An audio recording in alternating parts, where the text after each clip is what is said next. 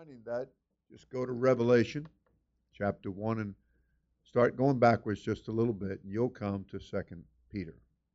Okay? Second Peter chapter 3, which is the last chapter of Second Peter. And we're going to look at verse 9.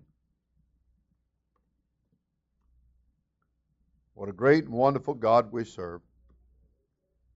Good to be in his house this morning. Second Peter chapter 3 and verse 9. The Lord is not slack concerning his promise, as some men count slackness, but is long suffering to usward, not willing that any should perish, but that all should come to repentance. But the day of the Lord will come as a thief in the night, in the which the heavens shall pass away with a great noise, and the elements shall melt with fervent heat. The earth also and the works that are therein shall be burned up. Seeing then that all these things shall be dissolved, what manner of persons ought ye to be in all holy conversation and godliness? Everybody said, Praise the Lord. It's all good, and I could just keep reading, but uh, verse 9 in particular, the word count is used, and I'd like to minister for a little while this morning on you can count on it. God bless you. You may be seated. This great Word of God is true. Every chapter, every verse, every line. Sometime yesterday, somebody was mentioned to me about maybe the rules of the church. And I made it clear that everything is based on chapter and verse here. 1189 verses or uh, chapters in the Bible and close to 800,000 words. And I said, we believe every one of them from Genesis through Revelation, every word, every chapter, every verse, every line. We believe it. And uh, God's word is true. It's going to come to pass. Heaven and earth are going to pass away, as I read to you just a little bit here in 2 Peter. Heaven and earth shall pass away. You look up and you see the heavens, and you're walking on the earth or driving on the earth, uh, terra firma. But let me tell you, they're going to pass away.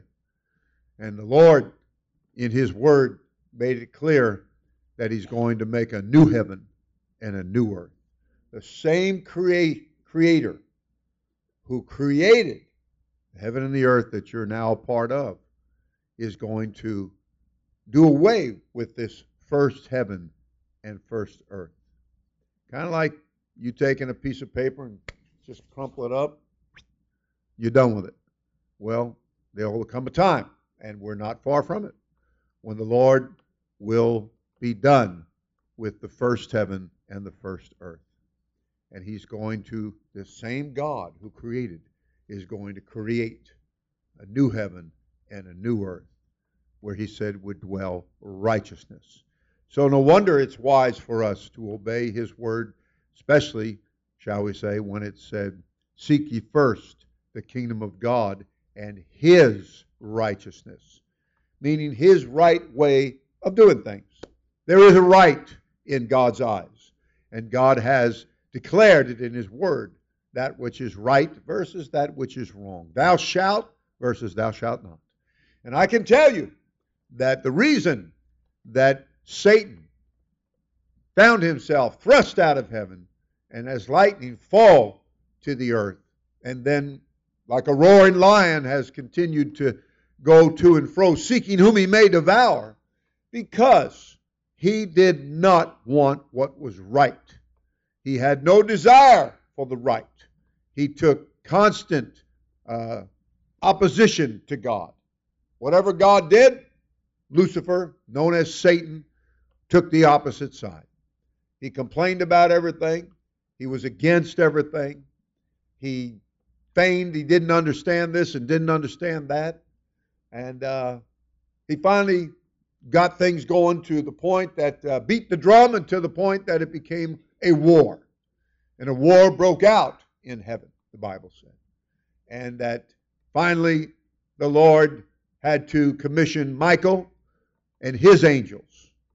That was the two thirds of the heavenly host. And to thrust out Satan and the one third of the heavenly host out of heaven. And so, consequently, we here on the heaven and the earth in which we live, uh, we are finding ourselves constantly swirled about with all kinds of evil spirits that bring rebellion, bring pride, bring a stubbornness, and a, a loud, clamoring, noisy, complaining world that we live in. Uh, to where people don't know whether they're coming or going. And uh, very mixed up. One one silly little idiot said the other day that she didn't she wasn't a girl, neither was she a guy. So I guess somebody's like scratching their head and saying, "Well, then what are you?" you know. Well, I'd say that's one confused, mixed up person. That's what I'd say. And that's what the devil comes to do. He comes to confuse, he comes to mix up, he comes to turn everything upside down in your life and in your thinking and cause people to do some of the oddest and craziest and weirdest and extreme things that he can get them to do. You have to tell yourself how fortunate you are to be in the body of Christ and to hear the truth of the Word of God that will set your house in order, set your mind in order. I also quoted that yesterday to somebody how that we do things here as the Bible teaches decently and in order in the eyes of God. So we don't want a house of disorder. We don't want confusion. Those are the things that the enemy is the author of. Those are the things that he uses as weapons to damn mankind, wants to cause mankind to be lost eternally and separated from God. And you don't have to be among that number. And it's going to be a number, friend, that I'm unfortunate to tell you that it's it's innumerable. It's a, it's a great number that no man can number. But there's also a great number that no man can number that's going to be with Jesus Christ. And that's the group you want to be with. That's the number you want to be with. John saw that number, John the Revelator, and he said, Who are these? And where'd they come from? You know? And of course, John didn't know the answer to that, but the answer came back from the Spirit. said, These are they that came out of great tribulation. They came out of great hard times, great adversity, great oppositions, great rebellions, great wars, and even rumors of wars. That's what they came out of. And that God delivered them. How does God deliver? Well, God delivers by getting you and attempting to get you to believe, to believe Him, to believe His Word, and to believe every chapter, every verse, every line, for you to get to the place to where you believe God's Word and you don't look at it as a fairy tale. You don't look at it as some little fancy thing passing by somebody's uh, little bit of literature. Not at all. You look at it as what it is. It is the Word of God, it is the Word of life, and it is forever settled in heaven. And though the heavens and the earth are going to pass away, he said, My Word is not going to pass away. So it's best, it behooves us to knuckle under it. It behooves us to submit ourselves to it as many came to him during the days of his flesh when he walked upon the face of the earth. Imagine the invisible God who is a spirit in the heavens of the heavens cannot contain, chose to come and show himself in the flesh, showed to unveil himself to the point that he said, I'm going to walk among men and women. I'm going to rub shoulders with them. I'm going to make this flesh a partaker of the same passions and difficulties that they have. And in so doing, there came many to him that would uh, fall on their face and on their knees, and they would cry out to him for help. And of course, he would help them. How marvelous our God is, how wonderful he is. What did David say? What is man that thou art mindful of him? And so you might want to ask yourself, who am I that a king would bleed and die for? Not only that, but who am I that he would even tell me the second time how many times you've been told over and over and over again when there are teeming numbers of people, countless out there, they've never heard it one time. Not one time have they heard it. And there, the Bible teaches very plainly it is like it is like a, likened to a harvest, and a harvest that is languishing, it's dying. And he says, the harvest says that the summer is over and the harvest is past, and said, We are not yet saved. That's a terrible indictment to the church, isn't it? We've got a job to do. There are people out there, I'm telling you, that were uh, that are like you once were. That once, what did the, the, the uh, song say? Once I was lost, but now I am found. Oh, thank God for the but now I am found. The present tense that God has pulled me out of the fire, that God has taken my feeble mind and made it strong to where I could do what the Scripture said. If you want to believe, then you do what the Scripture said. Believing is action. It's not just saying, me too. Believing is action. He said, except you repent, you shall all likewise perish. So we've got some repenting to do.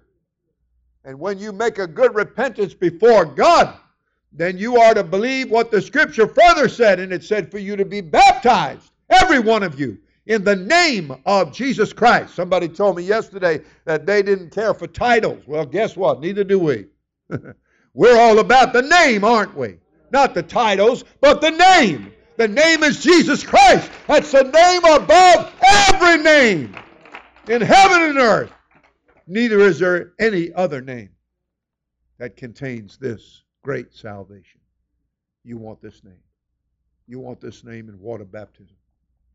Because in the name is the blood. And without the shedding of blood, there is no remission of sins. That means there's no forgiveness. There's no full pardon. You can't you can't get rid of the, the stain of sin in your life without the name of Jesus Christ. What a what a simple, really easy thing to submit to. And it was well documented in the scripture that a man was brought to the preacher because he had a problem.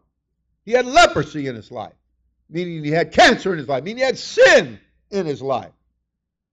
That's what it's a preview of, a shadow and type of. And it was just a little girl that, that brought him, you know, just just an. You might want to ask yourself, how can I get in touch with that that young person inside of me? Except you become as a little child. The Bible said you cannot enter into the kingdom of God.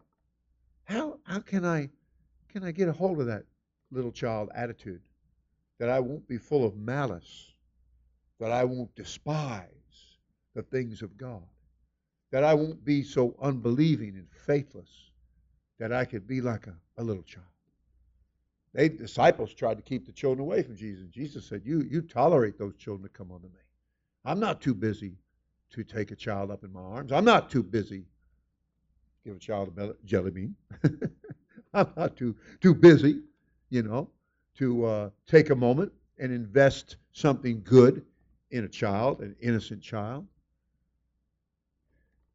And he said, except you become like a child, that, that you're not filled with malice and hatred and rebellion, disobedience and pride. The potential for all those things is there. There's no doubt about that.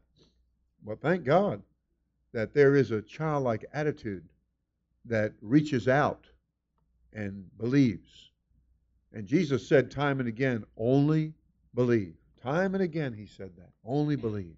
He wasn't asking for any great thing, and that's what happened when they brought this individual to the preacher, the prophet. And he had this sin in his life. He had this difficulty in his life. He had he had problems, friend. He had big time problems. And a little girl had witnessed to him. A little girl had told him that I can I can tell you of a place and bring you to someone that can help you with your problem. And he he believed what he was told. Thank God for that. But it looked like it was proved out he only believed up to a point. You know, where the Bible tells us that we're, we're of that hardy stock that believe to the saving of our soul.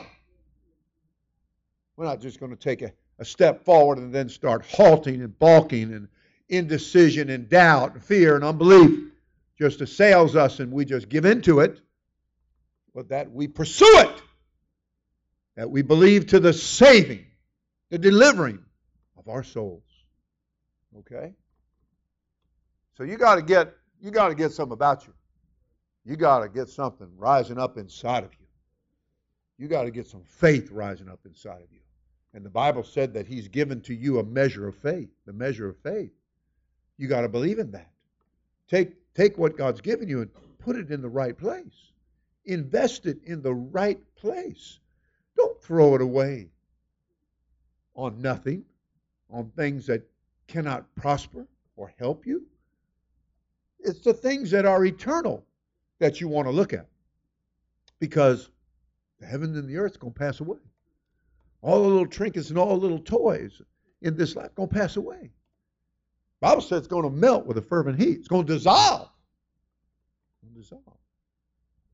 So it's going to happen to it. You want to get a hold of something eternal because you see that kind of fire doesn't have any effect on that. Let me not get ahead of myself, though. I feel a lot of inspiration flowing right now, and I don't want to leave you hanging.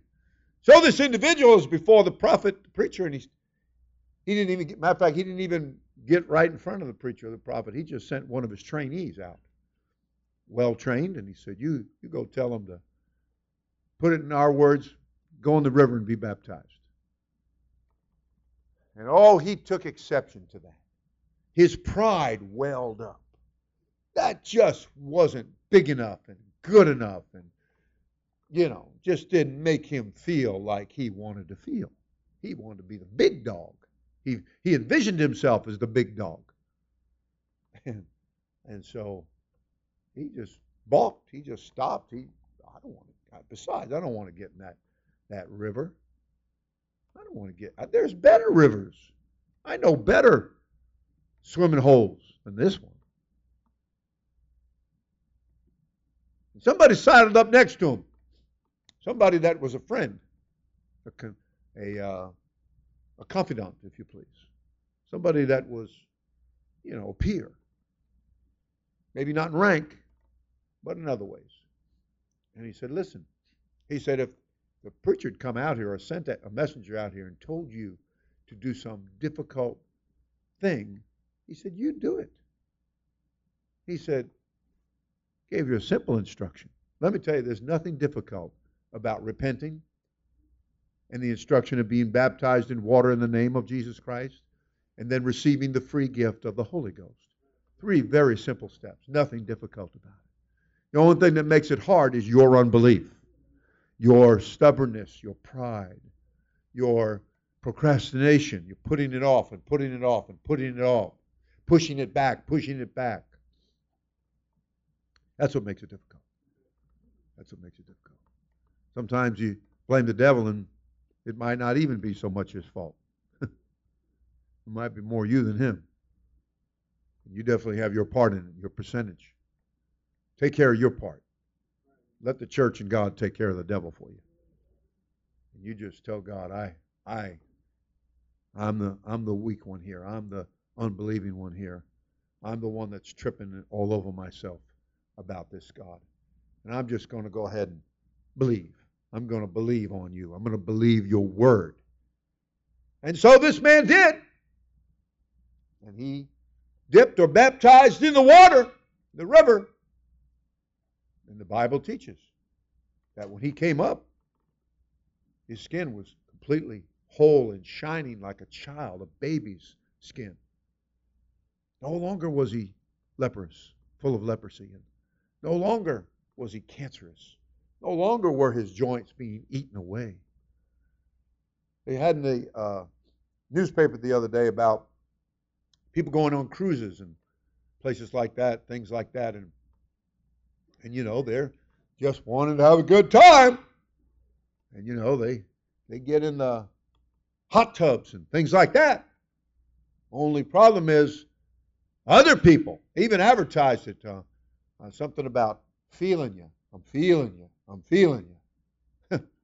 and uh, only problem is they might be feeling more than they are bargaining for because they started talking about how in these tanks in the water there's flesh eating microbes.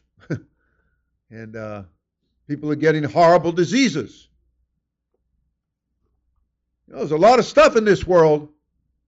There's a lot of filth and sin and disease in this world.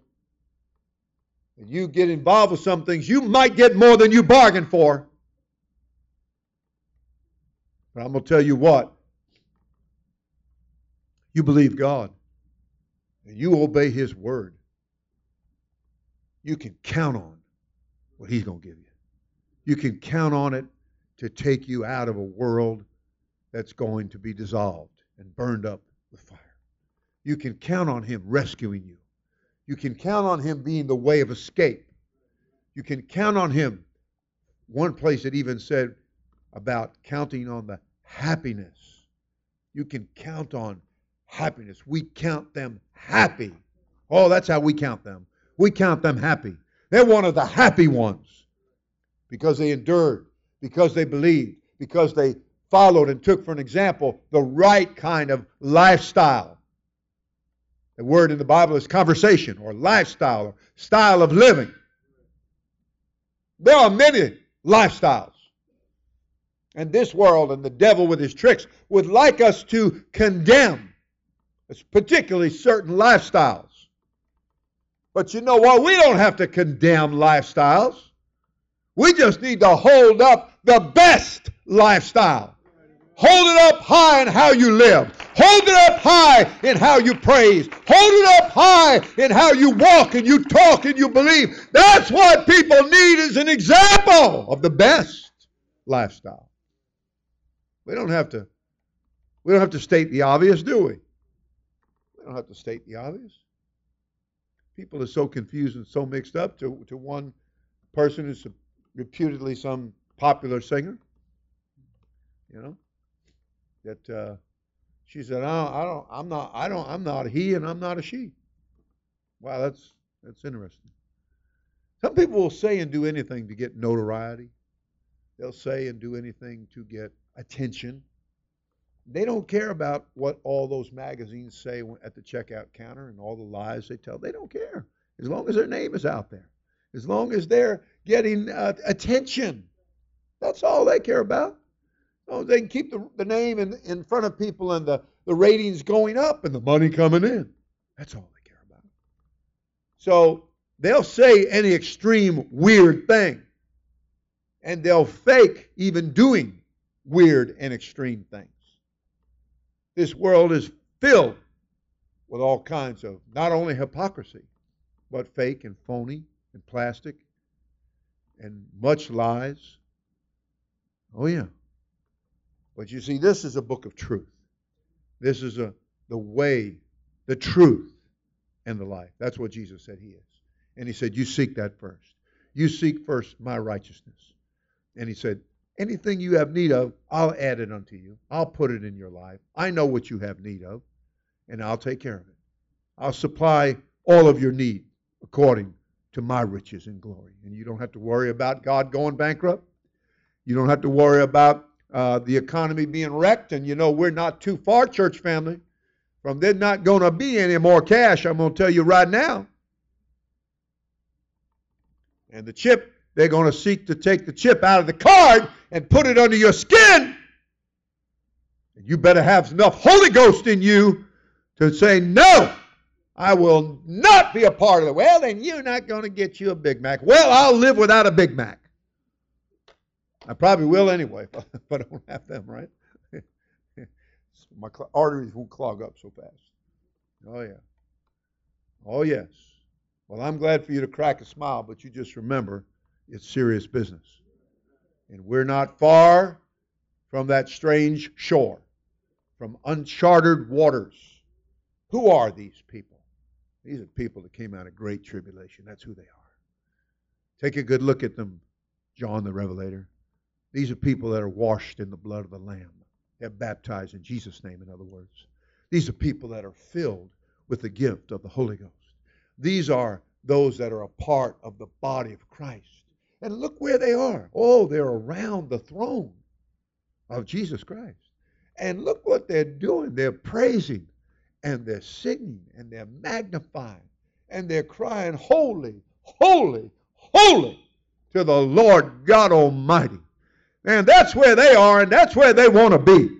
They're not contriving to be somewhere else and slip around with, to this and get over there with that and try to get behind uh, something that would shield them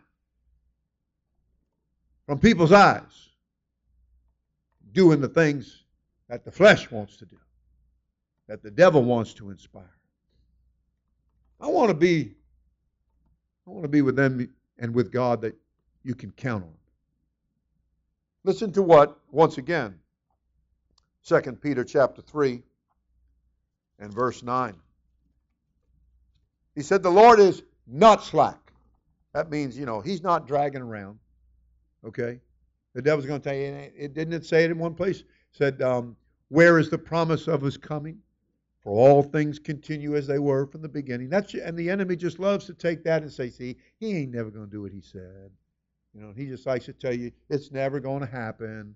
All kinds of junk things like that. He never does say anything loud and clear, though, when it does happen and when it does come to pass.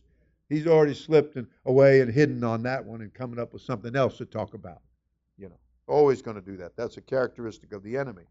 The Lord is not slack concerning his promise, as some men count slackness, the way some men look at it. He said, but he's long suffering to us. In other words, if there's any delay, seemingly delay in things, you should be glad. Because that means God is giving you a little more time. God is giving you a little more of an opportunity to start believing because it, and to repent of your sins. Because if you don't repent, you're going to perish. It's as simple and cut dry as that. So you want to you want to begin to believe God's word. You want to repent. God, I am sorry for being so sorry. I'm sorry for all the things I've said wrong and when I was in my wicked mind, the things that I just was I somehow I just wasn't you know, let me tell you something. You better get this good Holy Ghost work in your life. And because uh, and you know, we all need all of us. We all need a good renewing of the Holy Ghost. And and and if you don't get a good renewing of the Holy Ghost, you know what's wrong with you? You're off your meds. All we need is a good dose of the Holy Ghost. You hear me? You just need a good shot of God's Spirit in the service.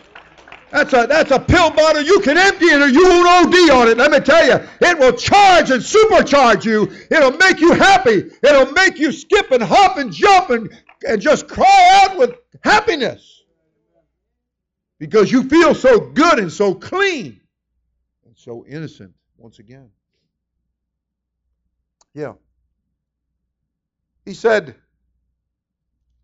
that God's long suffering to usward. The reason? Because he's not willing. And I'll just put it down to you that and that you should perish, that any of you should perish. God's not willing for that. But he is, he does say, but that all or all of you should come to repentance.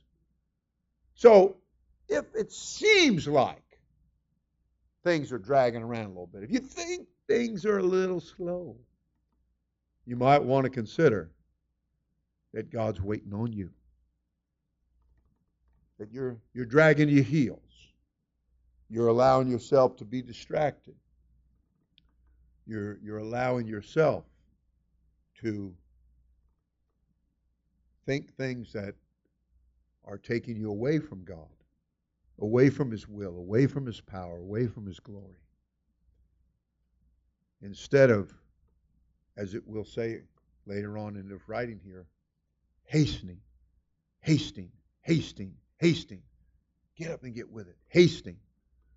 They told one young man told he was quoted uh, in the paper, they were talking about how fast he was at running, and he said, he said, well, there's different levels.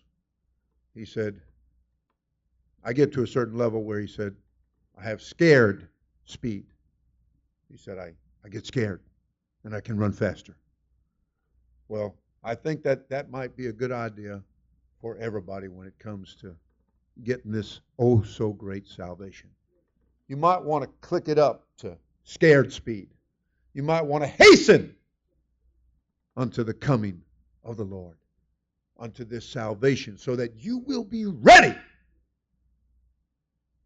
You know, one poor, very confused individual said, Well, if we don't watch television, how are we going to know when the Lord comes?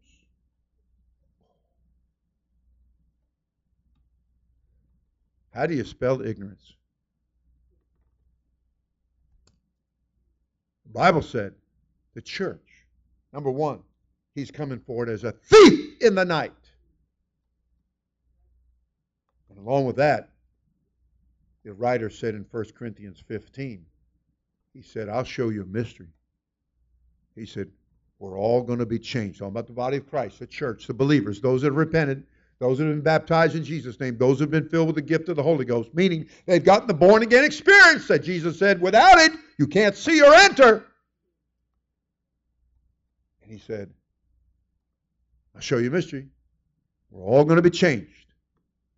And how's it going? What, what's the time frame on? Oh, he said, in a moment, in the twinkling of an eye. That's one fortieth of a second. You know? Yeah. Yeah. Anybody that sees anything on TV that's saying they're going to hear some lies, they're going to hear them say, well, that was really something else, and you know, uh, and whatever explanations they'll come up with, heaven only knows. But you know what? The church won't care because the church will be gone. Here's my song. You look for me and I'll be gone. I want to go in that first resurrection church family.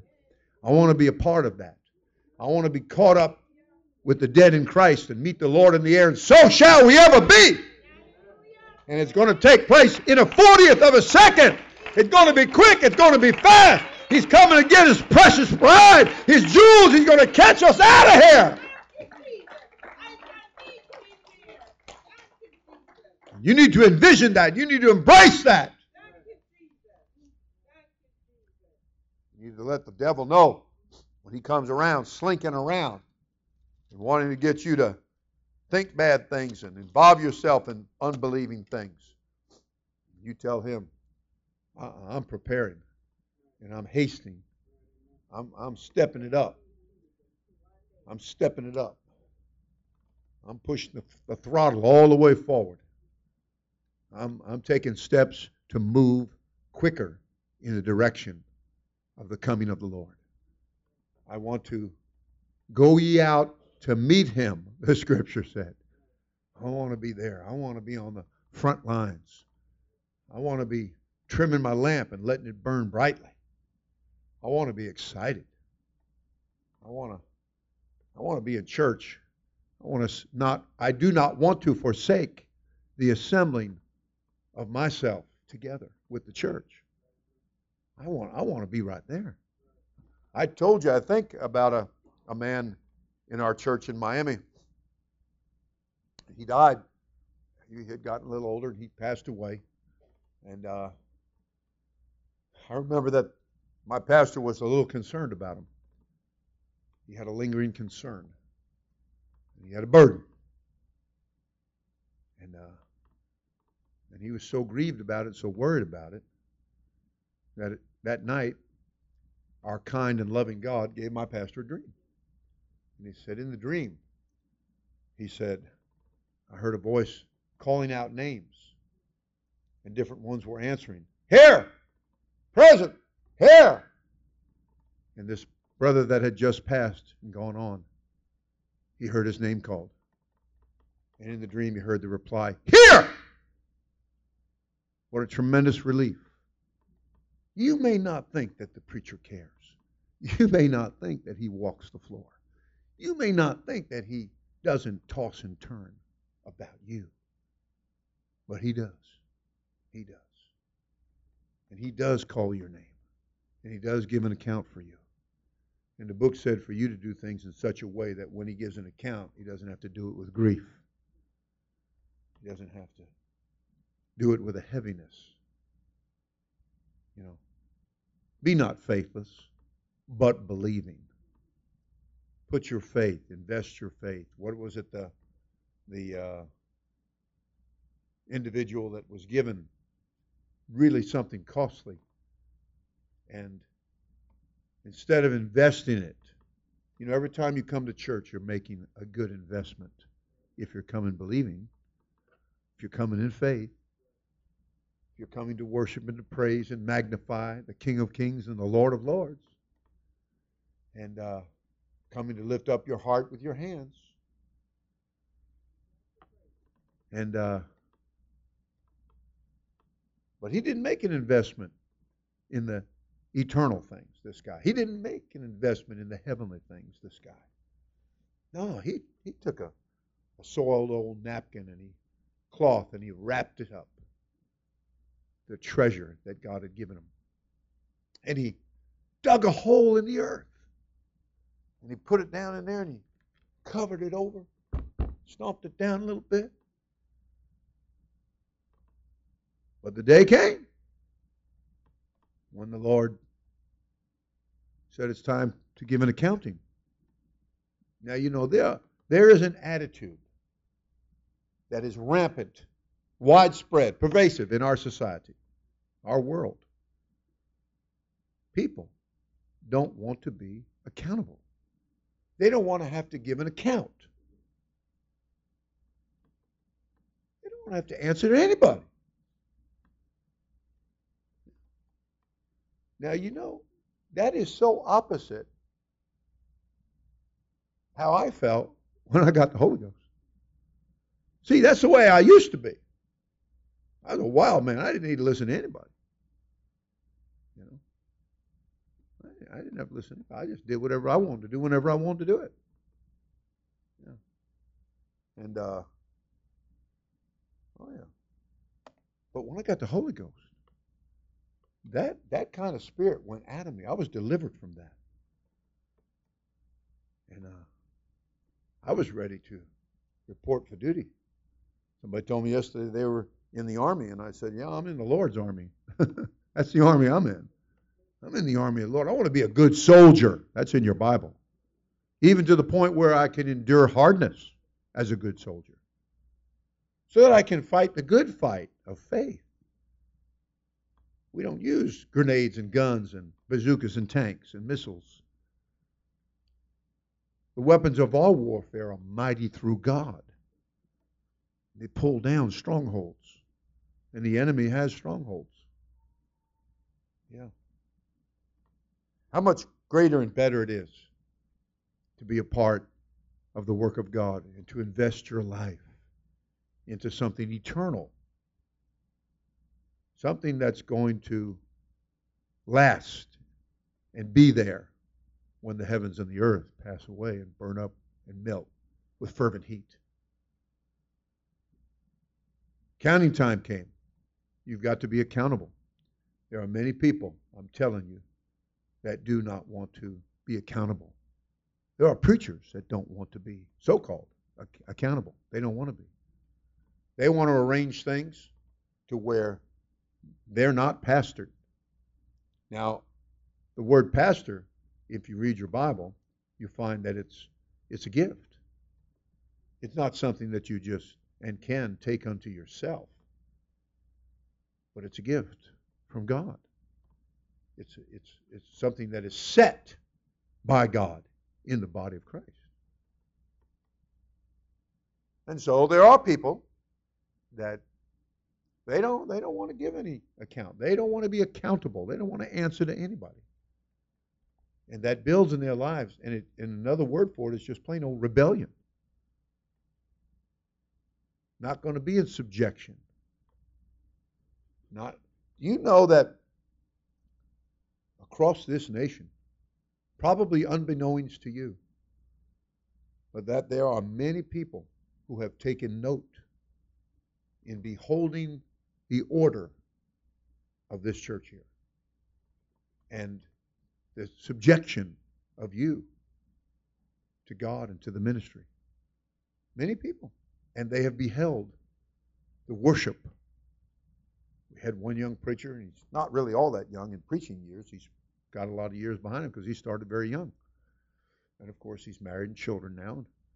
And he, uh, on a Wednesday night, he came here and as he was coming in those doors, he told me later, he said, Man, he said, What kind of energy you've got there?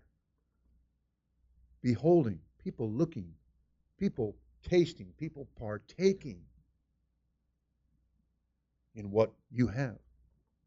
The enemy would like you to belittle it. The enemy would like you to dig a hole in the earth and bury it, stomp it down.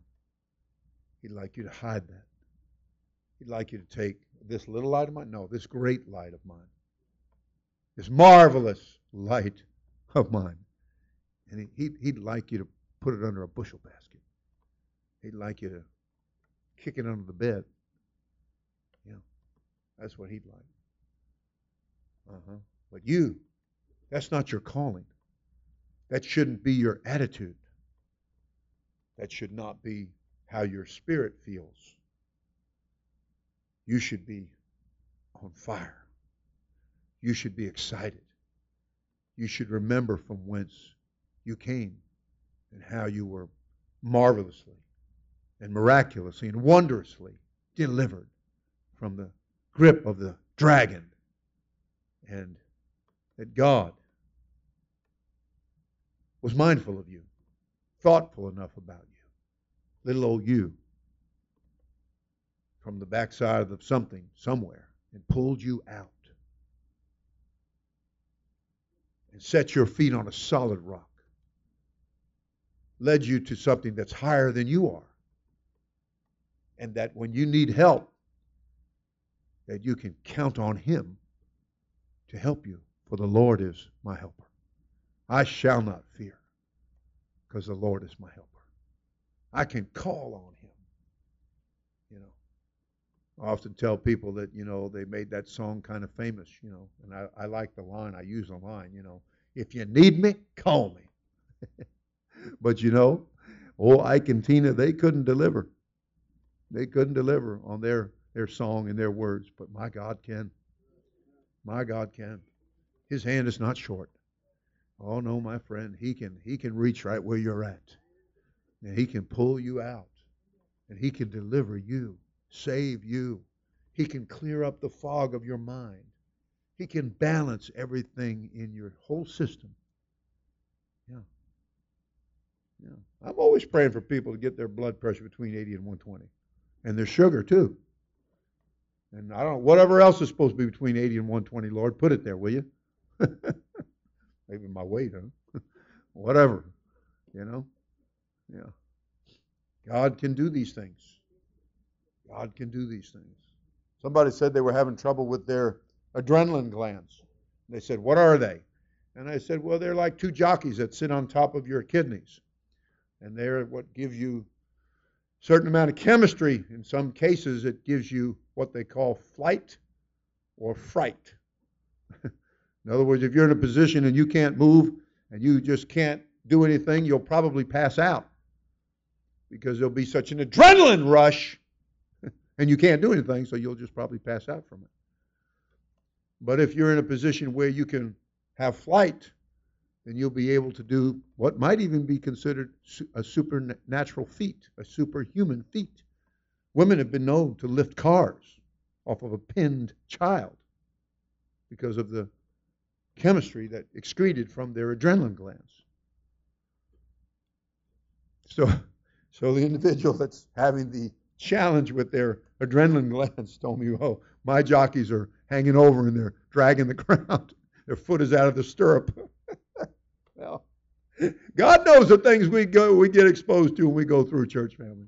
And the challenges in our physical frames, we are but mortal and human. But boy, we do know the healer now, don't we? We do know the healer. Amen. Amen. And amen. I I couldn't help it, and I'm glad I couldn't help it. But Wednesday night, I was standing at the front door and just back a little bit, and Brother Colbert opened the door. He'd rather be a doorkeeper in the house of the Lord. He opened the door, and in came Brother Small, and I just raised my hands.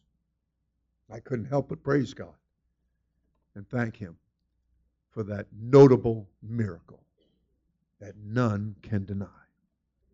Thank you, Jesus. Thank you, Jesus. Thank you for the many healings Thank you for the many miracles. Thank you for the many blessings. Thank you, Jesus, for being mindful of us. Thank you that I can count on you.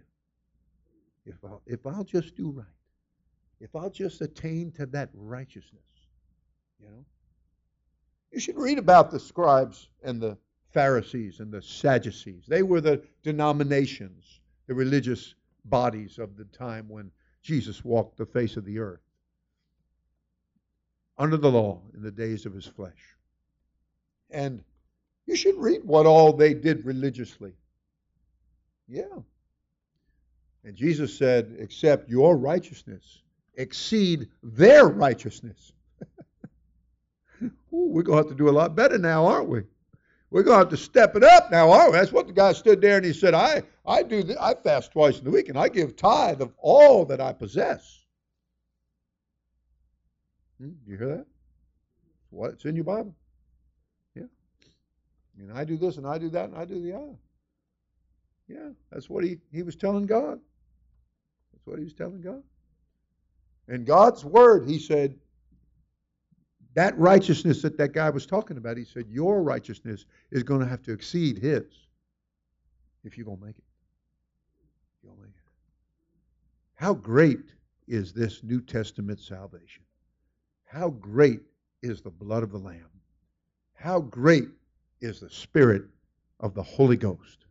Oh, friend, we have been given something here, church family. It didn't come on a silver platter, it came on a rugged cross. You might want to keep that in there was blood running down that cross. Yes. Yes. It was agony that was played out on that cross. And there was a, a body that was beaten to a pulp that croaked out, Forgive them, for they know not what they do. Wake up. Wake up to what you're doing. Wake up to what you're doing. Wake up. Wake up. Start running. Hasten to this salvation. You can count on God's reaction. Oh, he wants, he's, he's not willing that any should perish. He wants to take you up like a child in his arms. And he's, he's telling everybody, everything, every kind of hindrance, every devil. He's saying, You let them come unto me. You let them come unto me. Because he made the way for you to come unto him when he gave his life on that cross, when he shed the blood of the Spirit on that cross. He did that. He did that for you. And never mind the whole, he did it for you. Bring it down to you. He did that for me. I need to show some appreciation. I need to I need to do things right. I need to make the right steps. I need to order my thoughts aright. I need to praise him. I need to join in with the living creatures that cry, Holy, holy, holy, Lord God Almighty, just and true are thy ways, thou King of saints. All the earth shall come and worship before thee. I want to be among the church, the group. Somebody asked me the other day, Matthew 25 and 31. Sheep on one side, goats on the other. Well, there's a comma in there.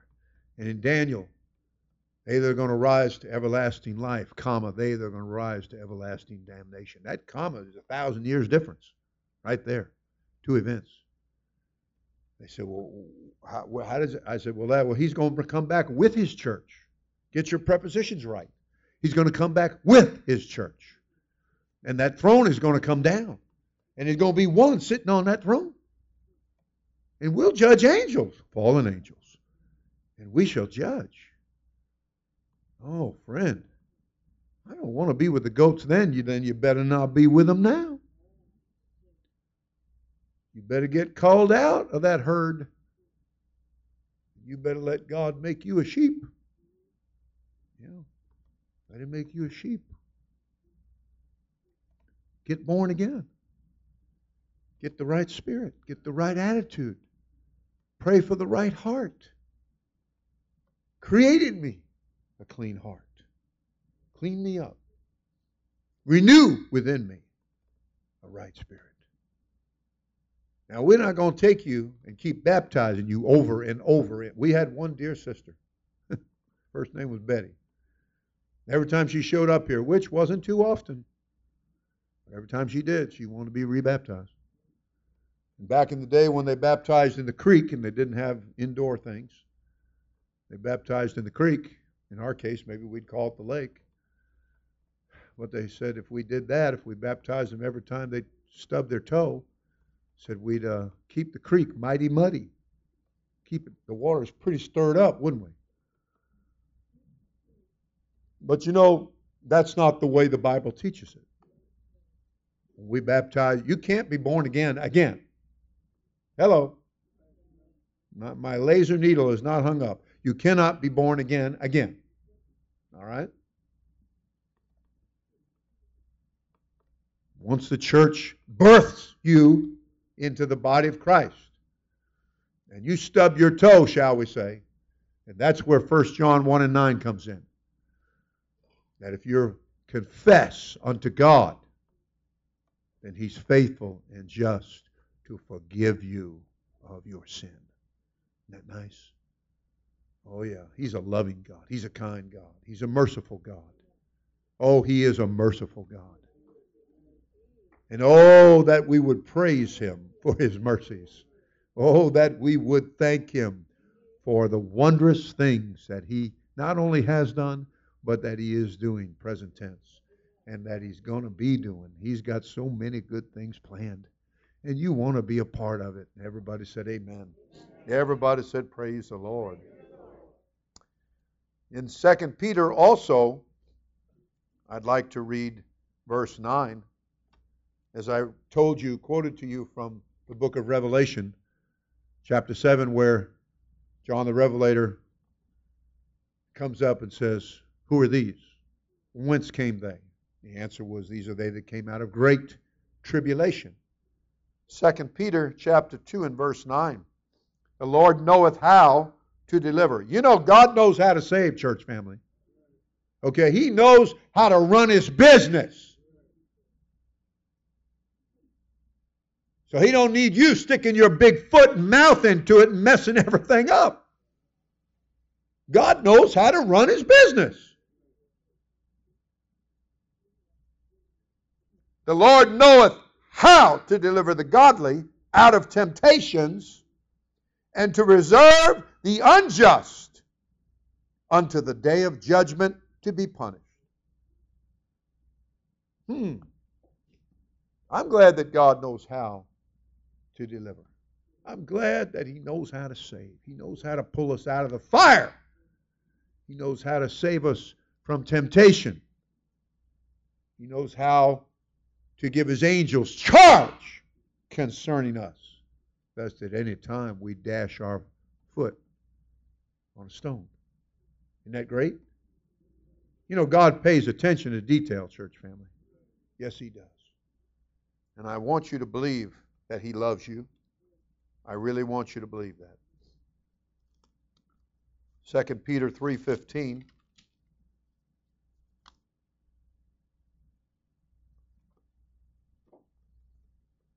It said an account that the long suffering of our Lord is salvation. It's not, Lord, what's taking you so long? Don't you dare ask that. Don't you dare say that. You get on your knees and you say, God, forgive me for dragging my heels, for me being so slow to react to your overtures, to your reaching for me. That's what you pray. God, help my unbelief. Isn't that what one man said? They, they said, only believe. And he said, I believe. He, with tears, he cried out and he said, Lord, help thou mine unbelief. Help me with the things I'm struggling with.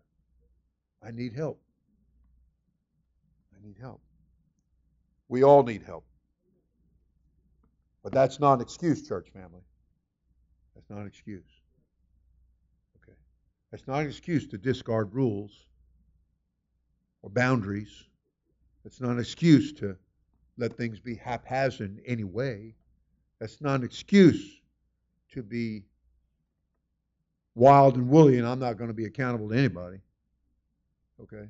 That's not what that's teaching at all. Not what the Bible teaches at all.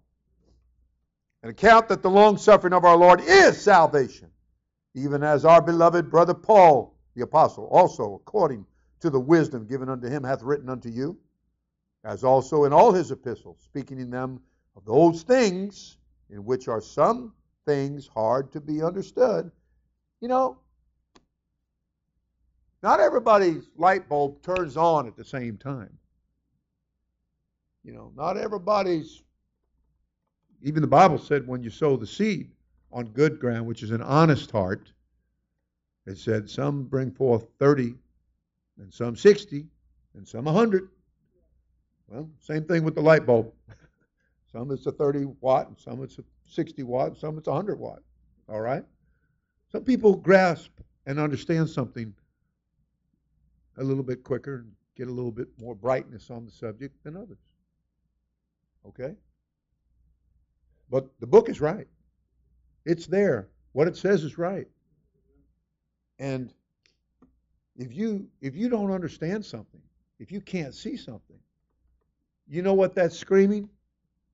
That you need to pray. That's what that's screaming. And God can do just what he said in Luke 24 and 45. Then opened he their understanding, that they might understand the Scripture. There are people that think they got everything under control, and it's all, you know. This is a revelation. This comes from God. This is a revealing. God is the one turns the light on and can turn it brighter and brighter in your little peanut head there. He can do that. He can do that. Everybody said hallelujah. hallelujah. Everybody said praise the, praise the Lord. And so he went on to say, which they that are unlearned and unstable wrest. In other words, they twist things, they get it all messed up. He said, as they do also the other scriptures, unto their own destruction. But he said, Ye therefore, beloved, seeing you know these things before, Beware, lest ye also, being led away with the error of the wicked, fall from your own steadfastness. Come on now. You get a hold of yourself and you throw yourself in a, in a prayer meeting and you talk to God. You get yourself in a service and you shut the door on all distractions and all other plans and you immerse yourself in the service and tell yourself, acknowledge that this is the most important thing. This is what I need to get in a hurry about. This is what I need to put the throttle up and get into scared speed and get moving here. I need to get motivated to move towards God, to get this oh so great salvation. And I'm telling you, if you do, you can count on it. You can count on it that the Lord is going to do his part. You can count on that. And I'm glad I can count on the Lord. I'm glad he's going to be there when I call. I'm glad he's going to be there when I need him. Okay? And, and you should also feel that way. You should feel that way. And you should want the Lord to give to you what he's more than capable of doing. All right? And believe me, God's got good things in store. Good things in store. He, he's not out to uh, destroy. Okay, church family? That time's coming. But you don't have to be a part of that group. You don't have to be numbered with that number. You can be with that number and that group that the apostle was told these are they that came out of great tribulation, washed their robes white in the blood of the Lamb. And, and you want to dance? Well, they're dancing. They're dancing around the throne. And they're not dancing promiscuously. They're not dancing naked around a golden calf. You ever read that in your Bible? Oh, no. Oh. There is a godly dance, church family. There is a Holy Ghost dance. There is a rejoicing. Friend, they were around the throne. And everything else was being burned up and melted and dropping into a bottomless pit while the church is ascending up. You want to be with the church. You want to be with the congregation, the mighty congregation it's called of God. You want to be with that. Question is, how do I do that? It's simple. Repent. God, I'm sorry, and I don't want to live the way I've been living. I want to turn away from that. I told somebody the other night was driving for me. I said, go up here at the stop sign, turn right. Immediately, you've got to get all the way over in the left hand lane because we have to make a U turn. Okay? Well, get in the correct lane, church family, because you need to make a U turn. You need to repent. Got to make a, U turn. Got to turn away from Satan. Got to turn away from unbelief. Got to turn away from darkness. And got to turn towards God got to bring forth free, fruit that is worthy, proper for repentance. Everybody said amen. You know, when you go to the produce department and uh, you're going to get a, I don't know, what's your favorite? Patrick, I think he likes mangoes. What, what, I don't know. What do you like, Tom? Watermelon? I don't know. Whatever anybody likes. You're going to, corn. you're going to, uh, you're going to check it out to make sure it's, it's not bruised and it's not rotten. Am I not right? Okay. Okay. So I'm simply saying that there is a fruit here of repentance that you want to bring to God. You don't want it to be rotten. You know, in the Old Testament, under the law, which was shadow and type, preview, they had to bring a sacrifice and they had to bring the first firstling of their flock a lamb. And it could not have any blemish, it could not have any bruise whatsoever. You got to make a, a worthy repentance, a proper repentance, not a half hearted. Not eh, God will take anything. No, no, He won't. No, He won't. You just bring a heartfelt repentance, a meaningful repentance, a sincere repentance. I'm really sorry for how I've been, Lord. And I don't want to do that anymore. I don't want to be that way anymore. I want to be a new me. Make me a new me. Let me be born again. Give me a second chance. And that's exactly what he wants to do for each and every one of us. Let's stand together. God love you. Appreciate you very much. And I'm telling you, what God is saying, you can count on it. You can count on it. Every precious promise in the book, you can count on it in their song, Lean on Me. You can lean on the Lord. You surely can. And one guy sang in his song, he said, Lean with me. Well, I'm going to lean with the Lord. I'm going to lean with him. I'm going to go in that direction. If my leaning with the Lord separates me and you, well,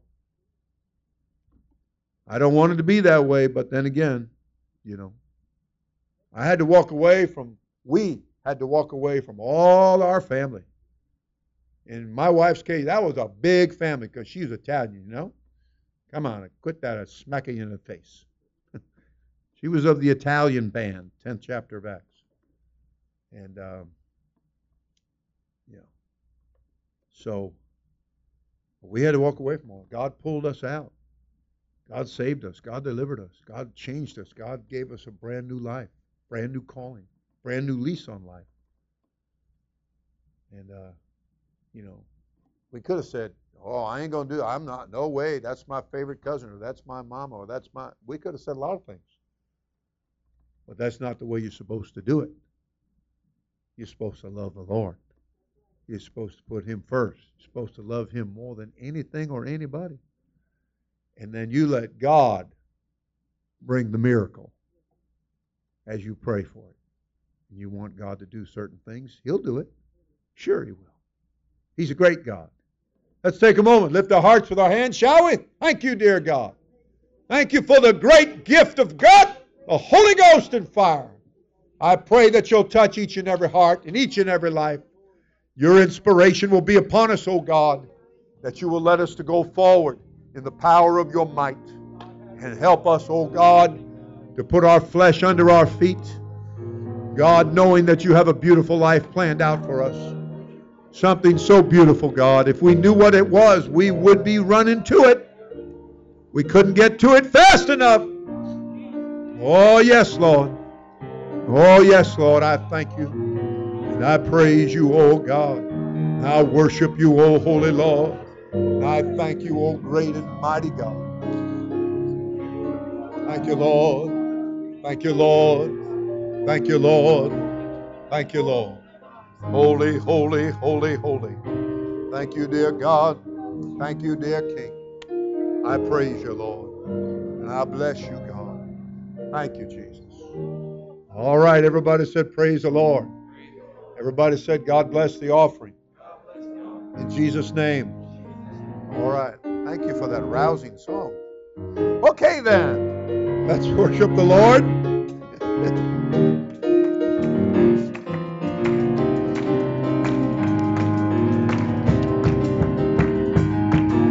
yeah, come on.